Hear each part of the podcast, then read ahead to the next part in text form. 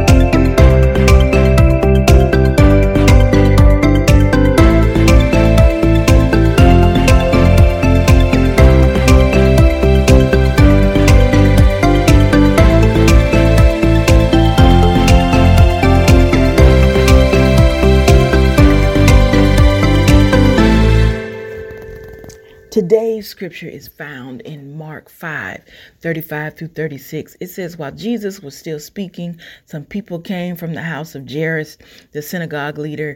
Your daughter is dead, they said. Why bother the teacher anymore? Overhearing what they said, Jesus told him, don't be afraid, just believe. And that's what we're going to focus on today. Don't be afraid, just believe. In order to really understand these verses, you have to figure, you have to talk about or figure out uh, what's going on in the scripture. And there's a lot going on, but we're just going to hit the highlights. If you ever have time uh, and a chance or opportunity, go back and read Mark chapter five. But we have Jairus here, who is a synagogue leader. He has come to Jesus in a previous verse, I want to say it's twenty-one, and basically falls at Jesus' feet and asks him to please come home with him and heal his daughter because she's dying. And Jesus is really trying to get to this man's home. Yet before he can get through, get to Jairus' home, there's uh, this woman that has an issue of blood. Or in the scripture, it says there's this woman who uh, is in the crowd who has been bleeding for twelve years. And she's heard about Jesus and she touches his clothes because she just thought that if she touched them, she would be healed. Immediately she was healed. And Jesus stops in the crowd asking who touched his clothes because he felt his power leave from him.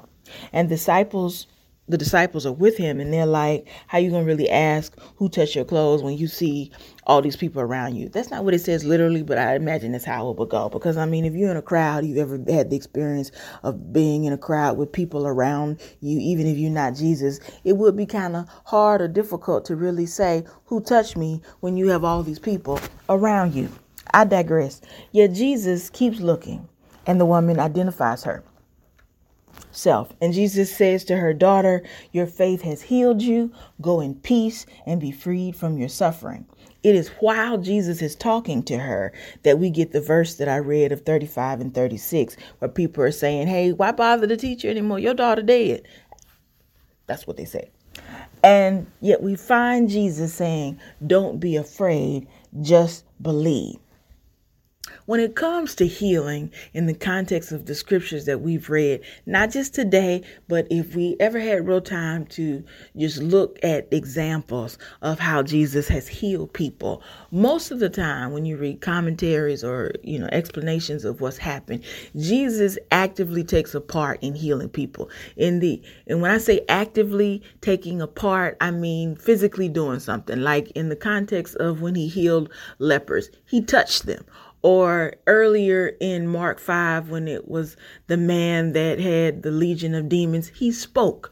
I mean, so I mean, I guess if you're looking at the commentary from that aspect, you can say he physically did something, where in the context of this woman, the woman believed that she if she touched Jesus, she would be healed. There is no notation in any of the scripture, you know, before we even get to hearing, you know, her story. We don't even know what her name was, how she had this thought, how she knew any of this, but she believed. believed that if she touched the hem of, of Jesus' garments or touched his robes, she would be healed.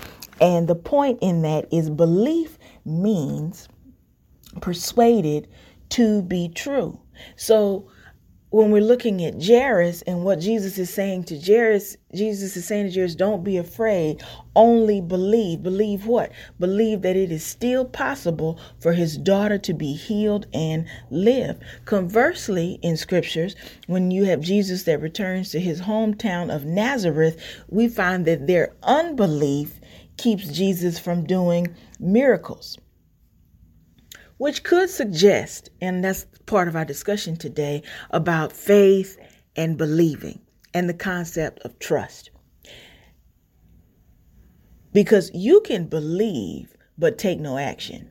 Faith is an external action based on internal belief. Possibly why they say faith is the evidence. Wait, no, faith is the substance of things hoped for and the evidence of things not seen.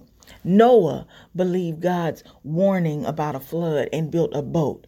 He believed something, and there was an external action that went with that belief.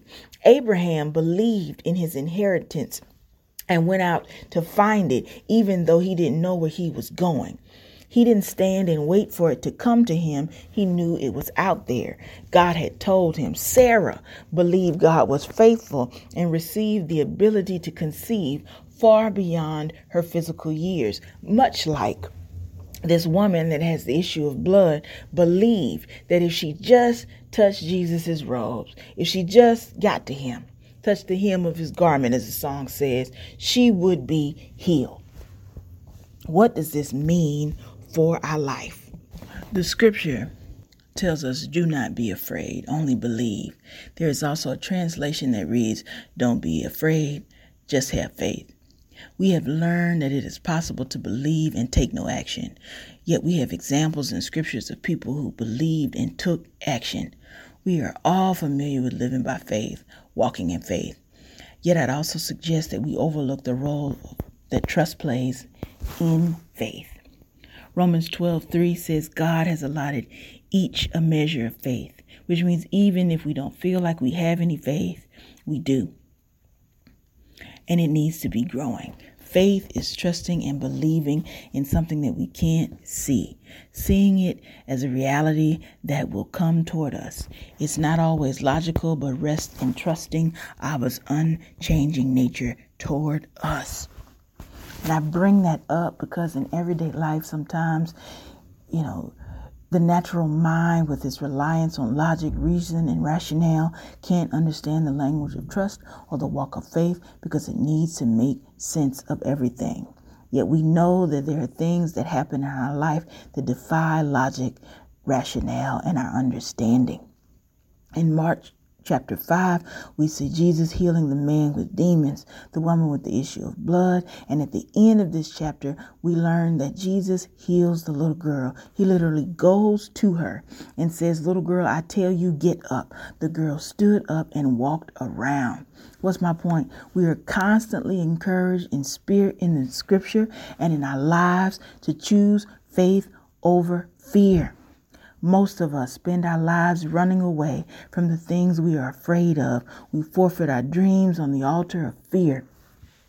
What are you believing about your dreams, about your hopes, aspirations, personal relationships, finances, health? What is the role of faith? Are you choosing faith or are you choosing fear? Today, in this moment, in space and time, I want you to think about what you're believing.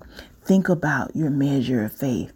What would your life look like if you could believe and pursue dreams, opportunities, and passions that you have? What would it look like if you examine how your faith is or isn't manifesting in your life today?